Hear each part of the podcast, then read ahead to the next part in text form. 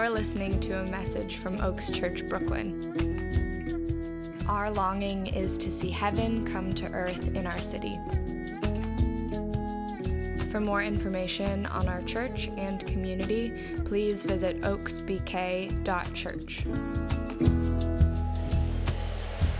All right, guys, I'm going to read our teaching text for the day. If you want to take your seats.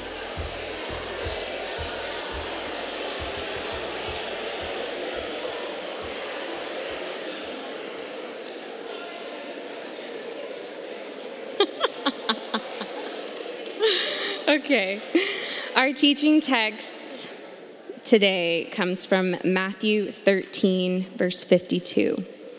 And it says, He said to them, Therefore, every teacher of the law who has become a disciple in the kingdom of heaven is like the owner of a house who brings out of his storeroom new treasures as well as old. This is the word of the Lord. Good morning, church. Been a minute, feels like. Um, I, I have a question. What's the silliest thing you've ever been envious of? That you're like, I gotta have it. I'm genuinely curious if there's like one or two who feel brave enough to jump up and just speak it to a room full of people. Any takers? Would love to hear it. Silliest thing you've ever been envious of? A retainer. A retainer. We're gonna need the backstories later. Definitely gonna need that one. Anybody else? A retainer. That was a high bar, so I, I, I understand. I understand. All right. Well, uh, I really want to know. We don't have time. Um, for me, it was baseball cards, and not not like Mickey Mantle, like you know, worth thousands of dollars baseball cards. Literally, just like regular baseball cards. But the context of that was I was in third grade, and uh, we would go out to recess uh, every day, and my friends would have these notebooks of baseball cards, and I started like I had to, my parents had to get me some, so I, I had like you know the Topps and the gum in it, and I would you know it was just like Joe Roger random dude on the athletic A's. You know, this is my prize baseball card. Um, but my friend, he had like not just his cards, we had a couple of cards that belonged to his dad. And he would tell us about the cards that his dad had and some that belonged to his granddad that he wasn't allowed to touch. And they were like really important and valuable. And I envied that like this idea that he had these things that were like passed down and that were like tucked away and he couldn't touch it. There was like this, this history. And I was missing that because I, I didn't have that kind of history. We didn't have this like long lineage of baseball lovers in my family. This is actually, you know, this is a topic for another day, but one of the, the atrocities of the slave trade we don't ever talk about is the separating of people not just from their, their family, but their history of a, of a longer story. So, a lot of ways, some of that generational gifts were truncated. And so, even as a young child, I felt this tension of like, gosh, I am missing that. I am adjacent to something that's like ancient and passed down. So, I just really wanted old baseball cards. And it didn't just start there because he would tell these stories about, you know, his grandfather's cards and, you know, and he had a Babe Ruth baseball card, which I now know is a lie, but at the time was just like, what? This is good. and so as kids do in the midst of this angst, I would lie. I'd be like, oh yeah, yeah. I, my, my granddad has cards too, and you know, yeah, I, have never like seen them. I, I, think there's like, you know, the first baseball card, he has it. Uh,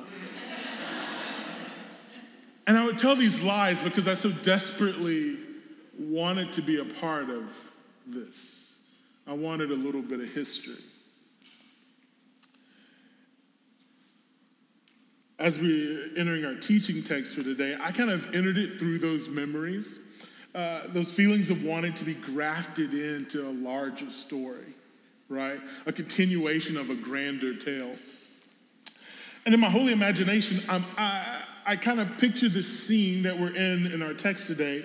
And what I surmise that there was this transparently puffed up yes the disciples give right before our teaching text, where in verse 51, Jesus has finished telling them all these parables, and he says, Have you understood all these things?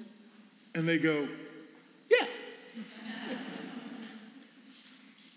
now, the good news for the disciples and the good news for us that the understanding of the mysteries of the kingdom isn't a matter of listening comprehension, but of spirit dispensation. So, um, before we dive in, I just want to pray that the Spirit would give us nourishment through these words and what they have for us today. So, would you pray with me?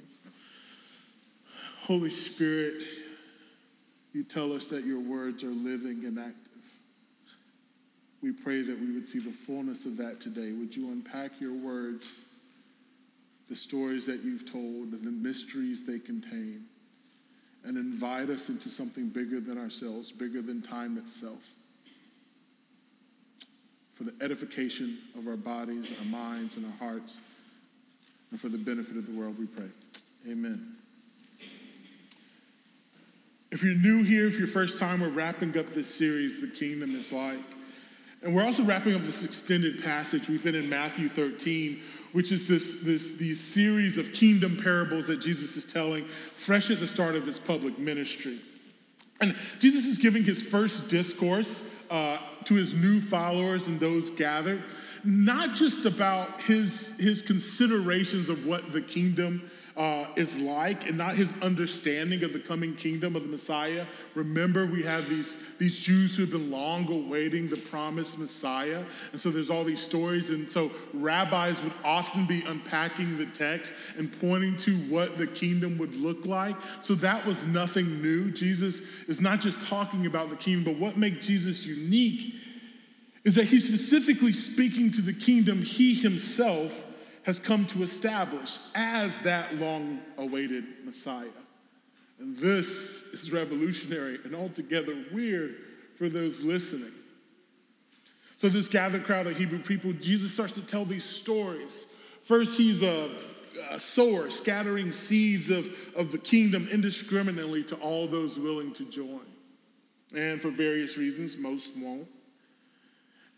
And so now their minds are starting to race with what does this mean? And so he tries to rein them back in from trying to ascertain who's in and who's out. And so he tells them a story of the weeds and the wheat. And he's trying to help them to rest in the knowledge that in his upside down administration, you're not going to be able to figure out who's in or who out. But know this those who have been ordinarily or historically out, and those who have been unclean, and those who have found themselves ordinary and small, not only are they welcomed in this new kingdom, but they're the active agents of this reign. And then after these, Jesus withdraws into the house, the scriptures say, and he goes and he sits around the table with uh, these, these closest followers, and he gives them even more insight into these puzzles he's been giving the crowd. And then he alludes, he makes these allusions again to treasures and to pearls and to fish worth keeping, which, if you think about it, a pretty apt analogy for a room full of fishermen, tax collectors, and money men. So he's hitting them in their sweet pot. He's saying, Yeah, you're a part of this thing. I value you so much. I have come for you, as Jackie so eloquently told us a few weeks ago. And then there comes, verse 51, that pregnant yes, right? Do you understand these things? Yes. And if this was Arrested Development, Ron Howard's voice would come in and say, they didn't understand. we know this because later they're asking all sorts of questions about securing their place in this kingdom. So they didn't really get it, but how could you blame them? How could you blame them for not grasping the mysteries of the universe in an afternoon? But also, how can you not blame them for really wanting to? There's a context here we have to place these people in that Jesus is speaking to his disciples. See, these are now tradesmen, but they weren't always tradesmen, they were once little boys. And when they were five, they started at their local synagogue, their local school, Beth Sefer. And so what they did is they began to memorize the Torah. And there was lots of reading and memorization of the scriptures so that they could be grounded in their faith and their view of the world. This would last until they were about 13. And at this time, most of their kids would go back to the family trade. So the sons would pick up their dad's tools, they would take up their dad's nets, and they would, they would join the family business. But if they were really exceptional at reading and memorizing and writing, they didn't start the trade. They were allowed to go further in school. They did something called Bet Midrash. And what this was, this is a little bit deeper. So they moved past the Torah into the writings of the prophets and the wisdom scriptures, and they stayed for eight, for five years until they were 18, continuing to immerse themselves in the scriptures that girded their society. Now, at 18, you've done really well. You've gotten to like really advance in this cultural bedstone. And now this is about the time where it's time to get married. And so you would go off, you would find a wife, and now you would assume the trade. Unless you were really, really exceptional, in which case you would go further again and you would become a disciple. And by this, you would go and you would find one of these itinerant rabbis right? Because there was no there was no Twitter, there was no, you know, YouTube, hey fam, just want to give you some words about the kingdom, right? You had to walk around and tell people what you thought. And so they would come. That would be, I think that would lessen so many things of our society if we had to walk around and spread the things we wanted to say. Uh, never mind. Uh, but, so these disciples would come to a rabbi and they would say, Hey, can I follow you? Can I be covered in your dust? I don't just want to know what you know, but I want to I want to affect your mannerisms. I want to, to attain your posture. I want to see how you eat, and I want to eat in that way. I want to become in your image and as your fashion. And if accepted, then they would take a journey and they would start following this itinerant preacher. This would take about 12 to 13 years. So by the time you finished this process, you were about 30 years old. Some had been married and they would, they would confer with their wives because this was a, a, a, patriarchal system, only the men were allowed. Uh, so some would leave their, their marriages for this time to go follow their rabbis and they would, they would come back and that was okay because this was a very prestigious honor to have made it this far in academia. And then after these 30 years, some would go back to life. But a very select few would get something called semikhah. And what this is, this is a, this is a blessing by other rabbis. There were teachers, rabbis. They were, they, these were ones that were in the local schools, but every now and then you had these rabbis. These are the guys that they had followed. You would be ordained. There, it means kind of a laying on of hands. You would be identified as someone that has enough promise, not just to learn anymore, to begin to teach. You would be vested with the authority to make legal and religious decisions you would then gather your own followers. So you can imagine the first rabbi in the Jewish culture is considered Moses, right? And so for Jesus' disciples who had, who, had, who had fallen out of this, this rabbinical system, here comes a rabbi who's saying to them, I have now grafted you back into this prestigious system. And now I'm going to entrust in you and lay hands on you and empower you to become teachers of the kingdom. This is a big deal. So, of course, if you ask me if I understand, I'm like, yeah, absolutely. Got it. We'll figure it out later.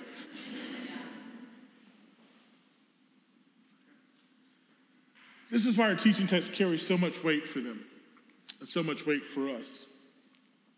Verse 52, Matthew 13 says this He said to them, Therefore, every teacher of the law who has become a disciple in the kingdom of heaven is like the owner of a house who brings out of his storeroom new treasures as well as old. There's a few things I just want us to sit with. I'm going to have some invitations for us. As we kind of look at this passage, the first thing of note is the, is the start of the passage itself in, this, in the context of this wider discourse.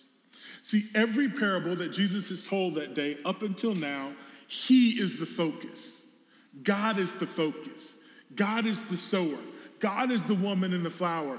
God is the, is the man that finds the treasure in the field. God is the active agent. And now things change. In this last parable, the action shifts from God to man. Therefore, every teacher of the law, you guys, I'm talking to you. If you've understood me, here's what you need to know. Some translations don't use the word teacher of the law, they use scribes. And this is a, an important thing. I think this word kind of better understands uh, what Jesus is saying as he identifies them as scribes. We, we have to remember that during this time, there were scrolls and there were like some written text, but not a lot. And so things happened communally. And anything that was written, well, that had to come at a high price, right?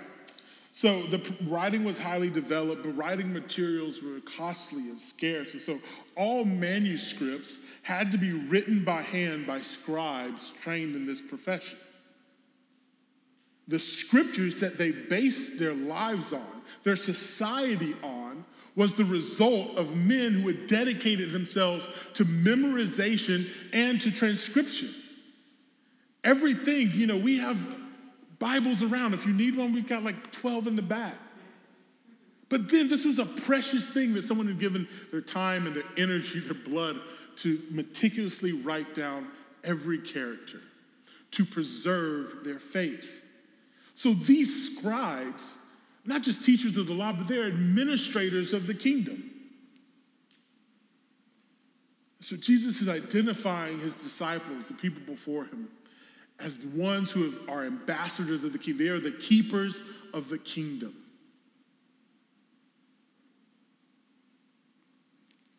But watch now what happens. It's very interesting. The short passage, I want you to observe the positioning of power. As we just mentioned, these scribes, these teachers of the law, these are the people that, that, that held together the bedrock of Jewish society. And it took a long time. You went through 30, 25 years of training before you can be entrusted to become the scribe. And here Jesus says, therefore, every teacher of the law, high position of authority, who has become a disciple in the kingdom. So those who were the most prestigious, the ones who were teaching and been trusted to transcribing for future generations, are now in the kingdom learners. They're back in, in high school. This is, I think, an important point. Jesus is highlighting that the kingdom of heaven is made up of lifelong learners. That we'll never get to a point where all we need to do is write and to tell others. Instead, in the kingdom, those who know the most still come with humility to learn, to sit at the feet of Jesus. So the power transitions. Those who have power, they become like students. But these students, these learners, they also have power. Because Jesus goes forward and he says, These teachers of the law become a disciple in the kingdom of heaven. But then he compares them to the owner of a house. And not just the owner of a house, but an owner of a house who has a storeroom full of treasures. So imagine you, you're, okay, I'm a teacher of the law. Oh, but in the kingdom, I'm a disciple. But that's kind of like being a very rich owner. Now I have tons of power. It's amazing that the humility that's founded in the kingdom is vested with an immense power. This is the imbued glory of God. When we humble ourselves before us, before Him, God makes us more than what we were. Right? So we spend so much of our lives running after this kind of anxiety that maybe we're not the special diadems our mother told us we were. And we're trying so desperately to believe. And so we're doing all sorts of things to compromise ourselves so that we can we can keep this this belief that we have this like we can do anything and everything and the whole world should, you know, circle around you, my little sun drop. And yet when we read the scriptures, God doesn't have that same view of us. He sees us as, as like dust, but we don't stay that way. He sees us and calls us like insignificant, but we don't stay that way because he brings us into his presence and he entrusts us in such a way. These, these, we, we are this, these jars of, of clay, these ordinary things. But then he places the glory of the universe inside of it. And so these ordinary things become something immensely valuable. That is where the value comes from. And this is an important point. Because if your value is inherent, then Jesus should have given up something for you. But if your value is not intrinsic, then the fact that Jesus was willing to lay down the, the glory of the universe to die for you, well, that says something about him and makes us incredibly more valuable. And it puts the emphasis then on us worshiping him and not ourselves. This is why Paul says in Romans 12, in view of God's mercy, gosh, in view of who you are, I give you everything because without you, I'm nothing. But with you, I am more than conquerors. With you, I have immense value. With you, I cannot be denigrated, dismayed, or dissuaded to believe that I'm something less than something of ultimate value because in me has been placed the glory of heaven.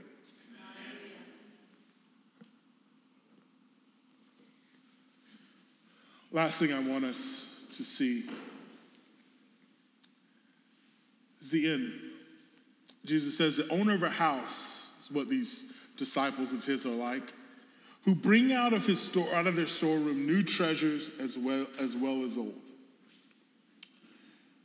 Jesus is taking this old rabbinical system and making it new. He's using the best, not as determined by might or memory, but by the character of their heart. He's using the willing instead of the privileged. As I mentioned before, this was a patriarchal uh, system. Only men were allowed, and yet Jesus's, Jesus's caravan is for women and children. They come along later when, when Mary sits at the feet of Jesus. The word used there, that phrase used there, she sits at the feet of Jesus, is a description used for disciples. She is a disciple of Jesus. She's into this system. The rich young ruler, he couldn't he couldn't let go of what was old, the things that he owned, and he couldn't take grasp of what was new. That power was no longer found in your stuff, but in Jesus. So this old system is being made new. And the beautiful thing is, oftentimes when you go into the scriptures, you have to be mindful. Because what we can do is we can make specific promises general promises, right? God says to Jeremiah, I know I, the plans I have for you to, to grow you and to prosper you, right? And so you can feel like, oh, God's going to prosper me. And then, like, you may live a life that doesn't look very prosperous. I'm like, God, did you lie to me? Well, no, he was talking to Jeremiah.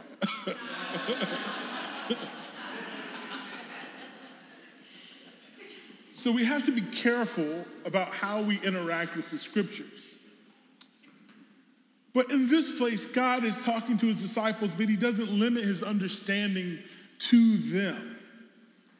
Jesus starts this last parable with every teacher of the law who has become a disciple. The emphasis is on disciples of the kingdom of God and not converted scribes because none of the people that he were talking to were teachers of the law and converted scribes. And so he's saying, all those, high or low, who will make themselves my disciples, well, to you, you are like the owner of a storehouse. And so this means that the, the words and the promise that Jesus is saying about his kingdom is not just applicable to the 12 and the 13 that were before him, but it means for us today, all those who see themselves as a disciple of Jesus, we are like owners of vast treasures a little bit of something old and a little bit of something new. We are this new thing that Jesus was alluding to. God is doing something old in new ways. Uh, fast forward from third grade, uh, some odd years, and um, I uh, became a father. And uh, my son James, if you are around here long enough, you will see him breakdancing uh, or just in general screaming. Um, uh, but he, uh, my wife and I, we adopted him, brought him home from the hospital. And um, yeah, in view of all this stuff I was telling you about earlier, this kind of like desire for history, I felt like, man, I, I want something that I can pass down to him, that I could start something old in a new way. Um, turns out baseball didn't stick. I, I wasn't really into baseball. Uh, so I, was, I really had gotten into watches. And so I actually bought this watch. And I like worked uh, some side stuff and I, and, I, and I worked really hard and I got some extra money and I made a real investment in this watch uh, because it's mine now, but, but one day it'll be his. And then hopefully it'll be his kids and their kids and this new thing will hopefully one day become an old thing. Um, and my son, you know, he, he has my name, and so he's, he's, he's already grafted into this story. But also, I want him to, to be a progenitor. I want him to carry forward new things in this story. And so I bought this watch, and it's just this investment in that. That something old will be new and it'll be together. And so hopefully, some years down the road, if the world isn't a ball of carbon dioxide, uh, there'll be some kid with this watch talking about their kooky great great. Um, uh, who loved them. That's the idea. Jesus is saying, I'm taking something old and I'm doing something new.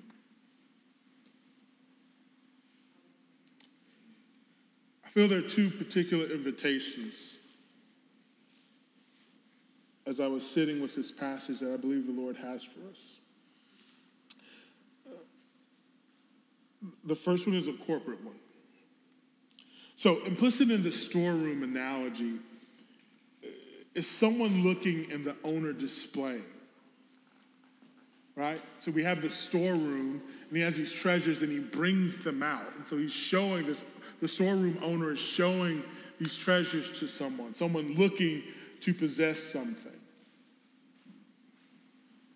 And if we're honest, most of us are here because we're looking to possess something, whether it's community, whether it's a deeper understanding of God, whether it's just like a friend in this chronically lonely city, right? And some of the things that you have found here, hopefully, the warm welcome you received when you came in the door, uh, the interest that your neighbor took during the passing of the peace, uh, the meals that have been delivered when you've had your kid, and, and the, the, the, the, tears that have been wiped when you were going through heartache.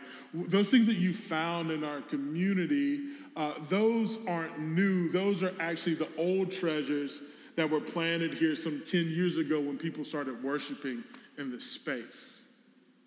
You don't know any of their names. But some of the things that you have benefited from and are benefiting from in this community is because of them and the things that they sowed, the things that they passed down and made their way into the culture of the people of God who worshiped here. That's been happening for 10 years. People have been displaying the, the kingdom of God in Brooklyn as in heaven. And they've had different names and different leaders. And here we are. For those who don't know, we are a year into a new name and a new leader. And God is still doing those old things in new ways. I believe that the invitation for us is to take up our task as those storeroom owners, to display those old things and new things. And so here is my question What will we seed for those 10 years from now who are in these seats under a different name, listening to someone else who have no clue who any of us are? What will they benefit? What fruit will they eat?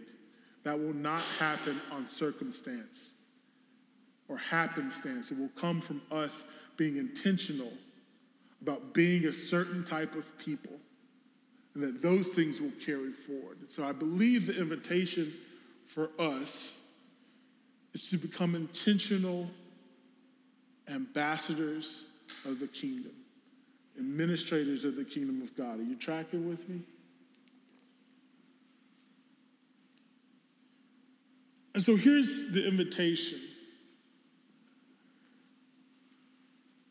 We're going to need people who are going to say, I'm in. I'm committed to ensuring that what people inherit from us 10 years from now is a treasure.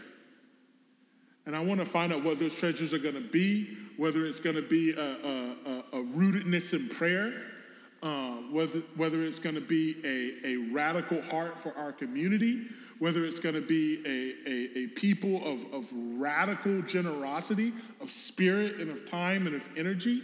I want them to have that. And I'll be a part of seeding it. So here's what I would like. Ben, you, you, you can come up, but you can say, here's, here's what I'd like to do if you're willing and if you're interested, if you're like, we don't have all the answers, this is not about having the answers. This is about willingness. If you are willing to be one of those people that take seriously the call to start planting seeds for people 10 years from now. And this is not a commitment. What I'm not asking you is saying you're gonna, you're gonna commit to being here for 20 years. I'm not asking you that. I'm not asking you that. You plant a tree, you, you very rarely get to see the shade from it, okay? That, that's okay. But you plant it, someone's got to plant it. And so I'm wondering who would be willing. And so if that's you, if you're willing to take seriously a commitment to seeding into the next 10 years, would you just stand? Because I want to pray for you, okay?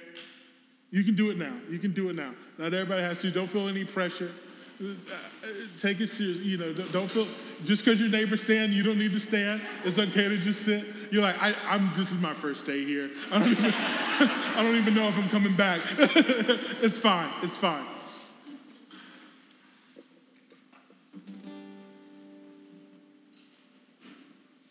There's this whole discourse I can give about binding and loosing that if you're in pre-service prayer, you already heard. Um, but here's what I want to do for you. I want to pray. I want to pray over you that the Lord would give you vision. I want to pray that the Lord would give you faithfulness. It will take both of those things for us to make this community what the Lord wants it to be. Vision to see what He is doing, faithfulness to commit to it even when it's hard. Okay? So I just want to pray that over you. Holy Spirit, in your majestic temple, Isaiah stood before you and you said, Who will go for us? And he said, Here am I, send me. But right before that, in view of your glory, he was just like shook. And you took your tongs and you anointed him. You purified him And I would ask that now your Holy Spirit would come and do the same for those standing. Would you search us, O God, and know our broken ways? Would you lead us in the path of understanding? Would you give us vision for what you're doing here in this community, for how you have gifted us each individually to be administrators of your kingdom? To be scribes of your kingdom. And then will you give us faithfulness, O oh Lord? Because in this world there will be trouble. It will be very hard to be a generous people. It is very hard to be people who can handle conflict. It is very hard to be people who not just keep peace, but make peace. So, Lord, would you give us faithfulness that we would not grow weary in doing good, but that we would take seriously our call to leave something for those who will feast at these tables in years to come. So, would you seal us in your spirit?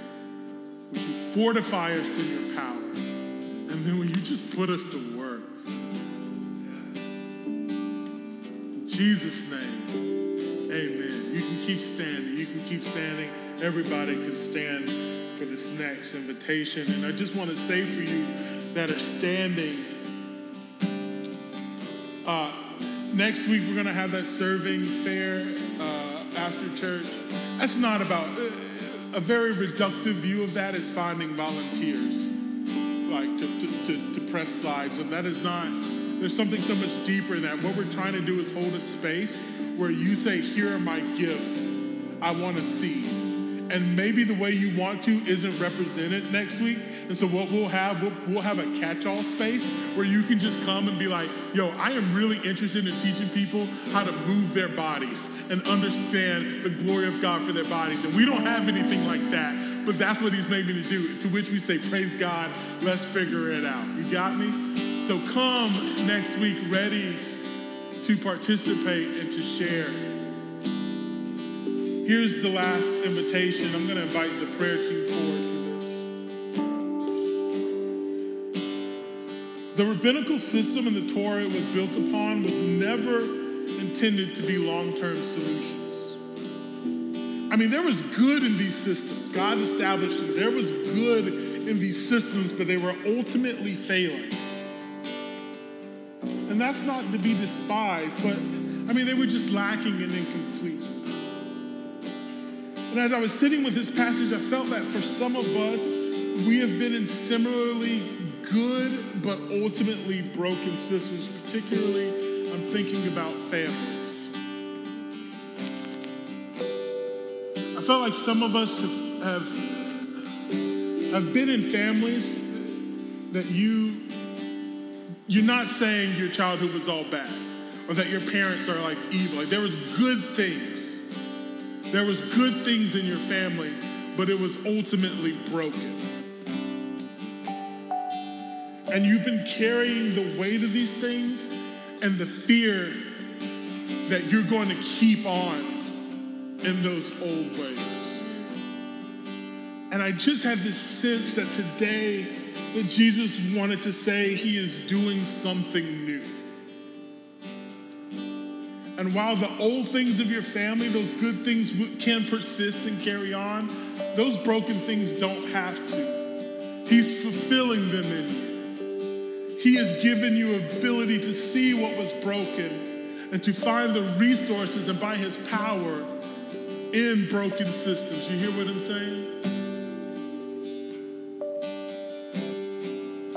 The stories we tell ourselves those disciples in that room, they were part of a long story of sacrifice and rules. And Jesus is saying, I'm doing something new. And I don't know what stories you've been telling, but I just feel like Jesus wants to heal some familial wounds and break some generational bonds. And so if that's you, these people want to just pray that over you. So I want to invite you to come and just receive prayer for that. I know it may be scary. They're not going to ask you any questions. You don't have to say anything. You can just walk forward. If you're too, if it's too nerve-wracking to go up to someone because this is like deep stuff, then would you just come and would you just over here uh, on this this rug? Would you just come and kneel? If you can't you can't bring yourself to go to someone, would you just go and kneel? And they're just to come and they're just to pray the fruit of the Spirit over you. That the Lord would bind up what has been broken and He would loose love, joy, peace, patience, kindness, goodness, gentleness, faithfulness, and self control over the new stories of your life. Amen? So you don't got to wait. You can come if that's you. And if you got anything else, obviously this rug is here to, to do with your bodies what the Lord is doing. People are willing to pray with you and listen about anything. But if that is you, will you just come and let us pray with you?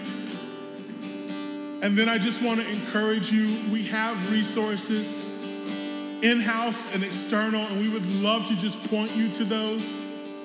We would love to just point you to those. So don't let today be a start. This is not the end, but this is a start. This is a start of a new thing. The disciples were the start. They had no clue what was coming when they were in that room. But Jesus wanted to do something new with old things. So that's the invitation. So I'm going to pray for us. And you can come, and then we're going to, in a few minutes, go to the table.